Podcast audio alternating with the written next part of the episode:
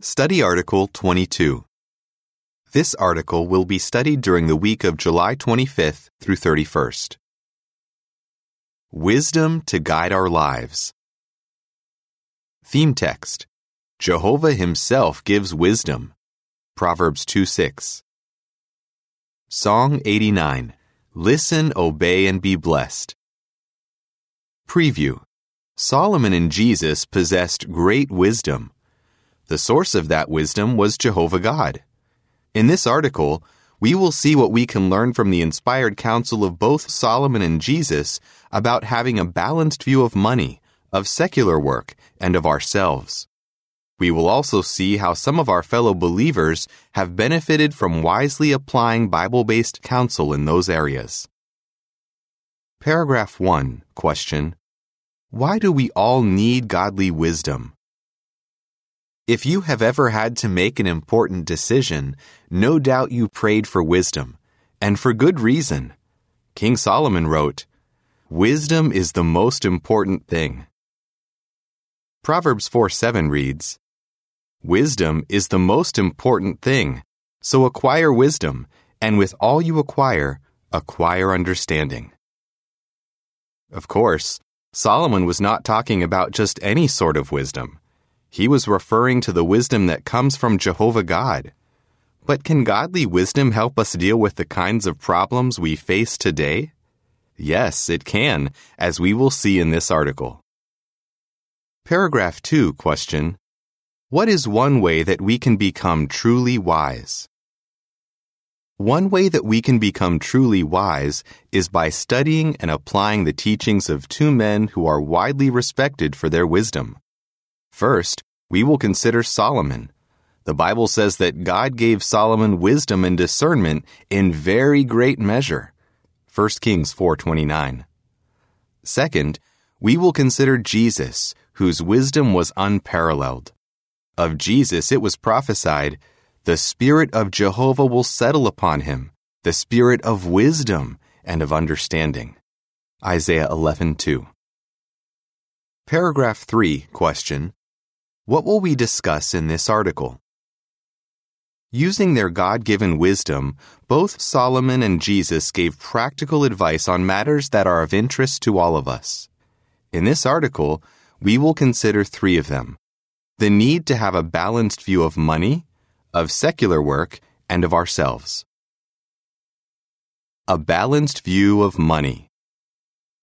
Paragraph 4, question how did the economic situation of Solomon differ from that of Jesus? Solomon was fabulously wealthy, and he lived in luxury. Jesus, on the other hand, had few possessions and no permanent home. Yet both men had a balanced view of material things because their wisdom came from the same source, Jehovah God. Paragraph 5, question what balanced view of money did Solomon have? Solomon acknowledged that money is a protection. With money, we are able to obtain life's necessities and perhaps a few wants. Yet, as wealthy as he was, Solomon realized that there are more important things than money. For example, he wrote, A good name or a good reputation, footnote, is to be chosen rather than great wealth. Proverbs 22 1. Solomon also observed that people who love money are seldom happy with what they have.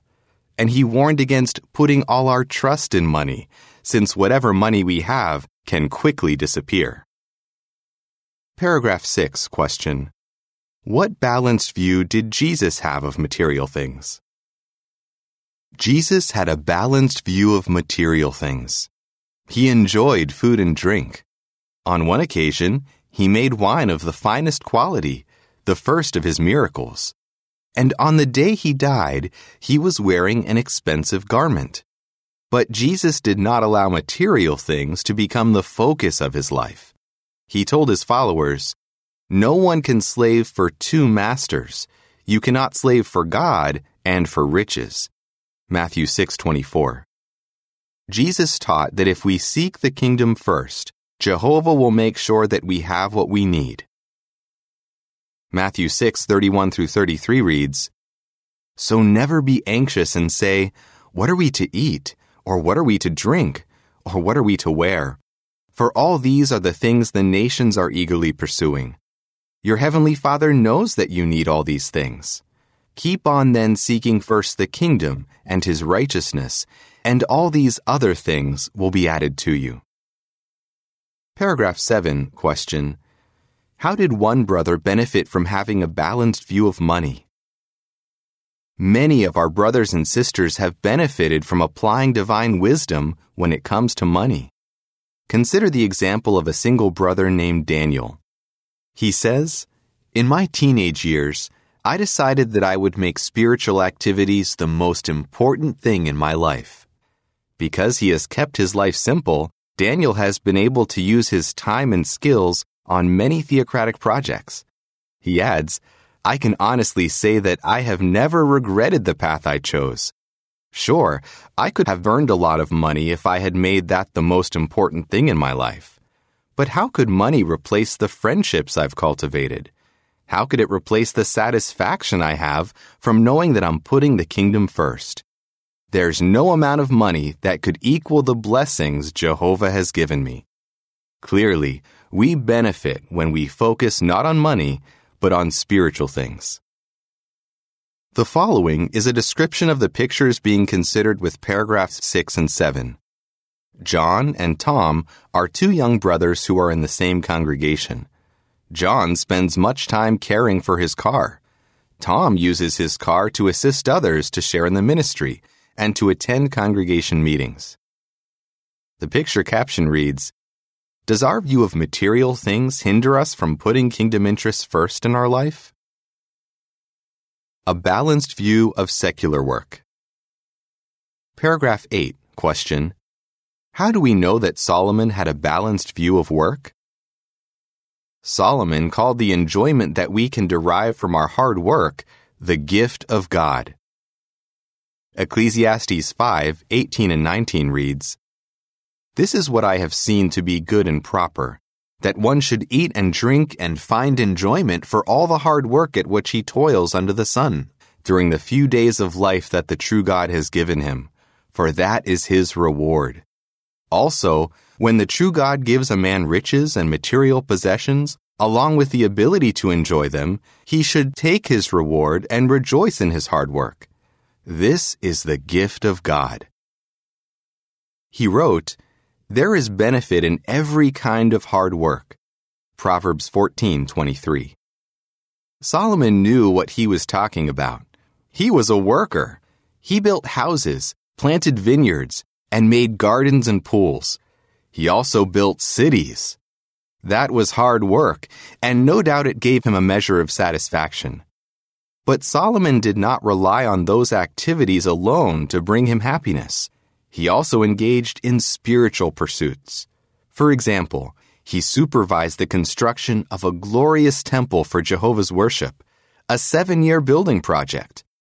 After sharing in all sorts of activities, both secular and spiritual, Solomon realized that spiritual activities are far more important than secular pursuits. He wrote, the conclusion of the matter, everything having been heard, is fear the true God and keep his commandments. Ecclesiastes 12:13.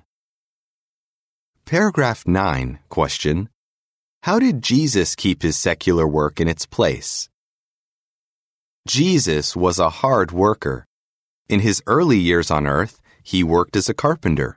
No doubt his parents appreciated his help as they tried hard to provide for the needs of their large family. And as a carpenter, the perfect man Jesus must have been in high demand. Jesus very likely enjoyed his work. Yet, even while he was applying himself to his secular work, Jesus set aside time for spiritual activities. Later, as a full time minister, he advised his listeners Work not for the food that perishes but for the food that remains for everlasting life. John 6:27. And in the Sermon on the Mount, Jesus said, "Store up for yourselves treasures in heaven." Matthew 6:20. Paragraph 10, question: What challenge may some face in their secular work? Godly wisdom helps us to have a balanced view of our secular work. As Christians, we are taught to do hard work, good work. Ephesians 4:28. Employers often notice our honesty and our industriousness, and they may tell us how much they value our work ethic. With the best of motives, we could begin to work longer hours, hoping to give our employer an even more favorable impression of Jehovah's Witnesses. Soon, though, we might realize that we are starting to neglect our family responsibilities and theocratic activities. We need to make a change to find our balance. Paragraph 11 question What did one brother learn about having a balanced view of work? A young brother named William has observed firsthand the value of keeping secular work in its place. Regarding an elder who formerly employed him, William says, This brother is a great example of someone with a balanced work ethic. He works hard, and he has a good rapport with his clients because of the quality of his work. But at the end of the day, when the job is done, he knows how to leave his work behind and focus on his family and his worship. And you know what? He's one of the happiest people I know. The following is a description of the pictures being considered with paragraphs 10 and 11. John is working overtime. He does not want to disappoint his boss, so whenever his boss asks him to work late, John agrees. That same evening, Tom, who is a ministerial servant, accompanies an elder on a shepherding visit. In the past, Tom explained to his boss that he reserves several evenings in the week for activities related to his worship of Jehovah. The picture caption reads How can we maintain our balance between secular work and theocratic activities? A balanced view of ourselves. Paragraph 12, question How did Solomon demonstrate that he had a balanced view of himself, but how did he lose it? When he was a faithful worshiper of Jehovah, Solomon had a balanced view of himself.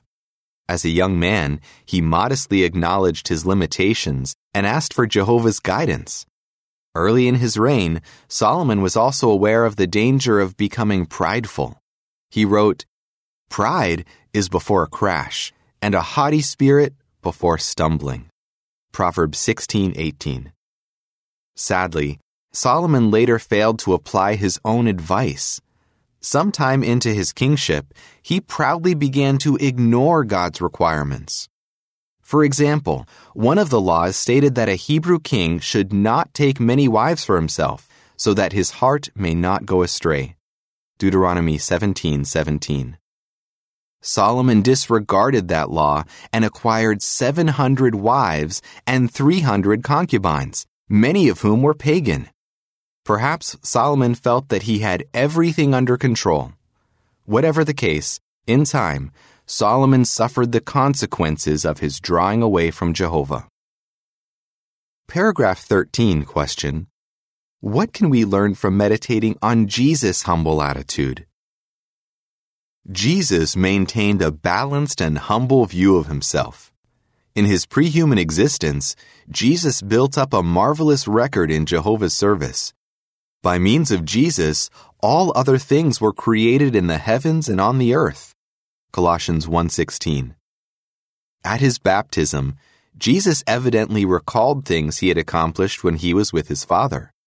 But that knowledge did not cause Jesus to become prideful. On the contrary, he never exalted himself above anyone. He told his disciples that he had come to the earth not to be ministered to, but to minister and to give his life as a ransom in exchange for many. Matthew 20, 28. He also admitted modestly that he could not do a single thing of his own initiative. What humility Jesus displayed! Jesus provided an excellent example for us to follow. Paragraph 14 question What can we learn from Jesus about having a proper view of ourselves? Jesus taught his followers to have a proper view of themselves. On one occasion, Jesus assured them, "The hairs of your head are all numbered." Matthew 10:30. That statement is very comforting to us, especially if we tend to have a negative view of ourselves. It means that our Heavenly Father is deeply interested in us, that we have value in His eyes. We would never want to call into question Jehovah's judgment by concluding that we are unworthy of being His worshippers and of receiving life in His new world. Paragraph 15, Question A. What balanced view of ourselves did the Watchtower recommend that we develop? Question B. As shown in the pictures on page 24, if we are too focused on ourselves, what blessings are we missing out on? Some 15 years ago, the Watchtower recommended that we develop this balanced view of ourselves. Certainly, we would not want to think too highly of ourselves to the point of becoming conceited, nor would we want to go to the other extreme and think nothing of ourselves. Rather, our aim should be to cultivate a reasonable view of ourselves, one that takes into consideration our strengths as well as our limitations. A Christian woman put it this way I'm not the epitome of evil, nor am I God's gift to others. I have both good points and bad points, and so does everyone else. Can you see how beneficial it would be for us to cultivate a balanced view of ourselves? The following is a description of the pictures being considered with paragraph 15. John is focused on himself. Tom, who put spiritual pursuits ahead of his own interests, widens out his circle of friends as he helps in renovating an assembly hall. The picture caption reads Having an unbalanced view of ourselves may rob us of what opportunities and blessings? Paragraph 16, question Why does Jehovah give us wise guidance? Through His Word, Jehovah gives us wise guidance. He loves us and He wants us to be happy. The wise course, the course that brings the greatest happiness, is to put Jehovah's interests first in our life. When we do, we will avoid many of the problems experienced by those who focus too much on money, secular work, or themselves. May each of us be determined to be wise and make Jehovah's heart rejoice. What can we learn from the inspired counsel of both Solomon and Jesus about how we should view money, secular work, ourselves. Song 94 Grateful for God's Word. End of article.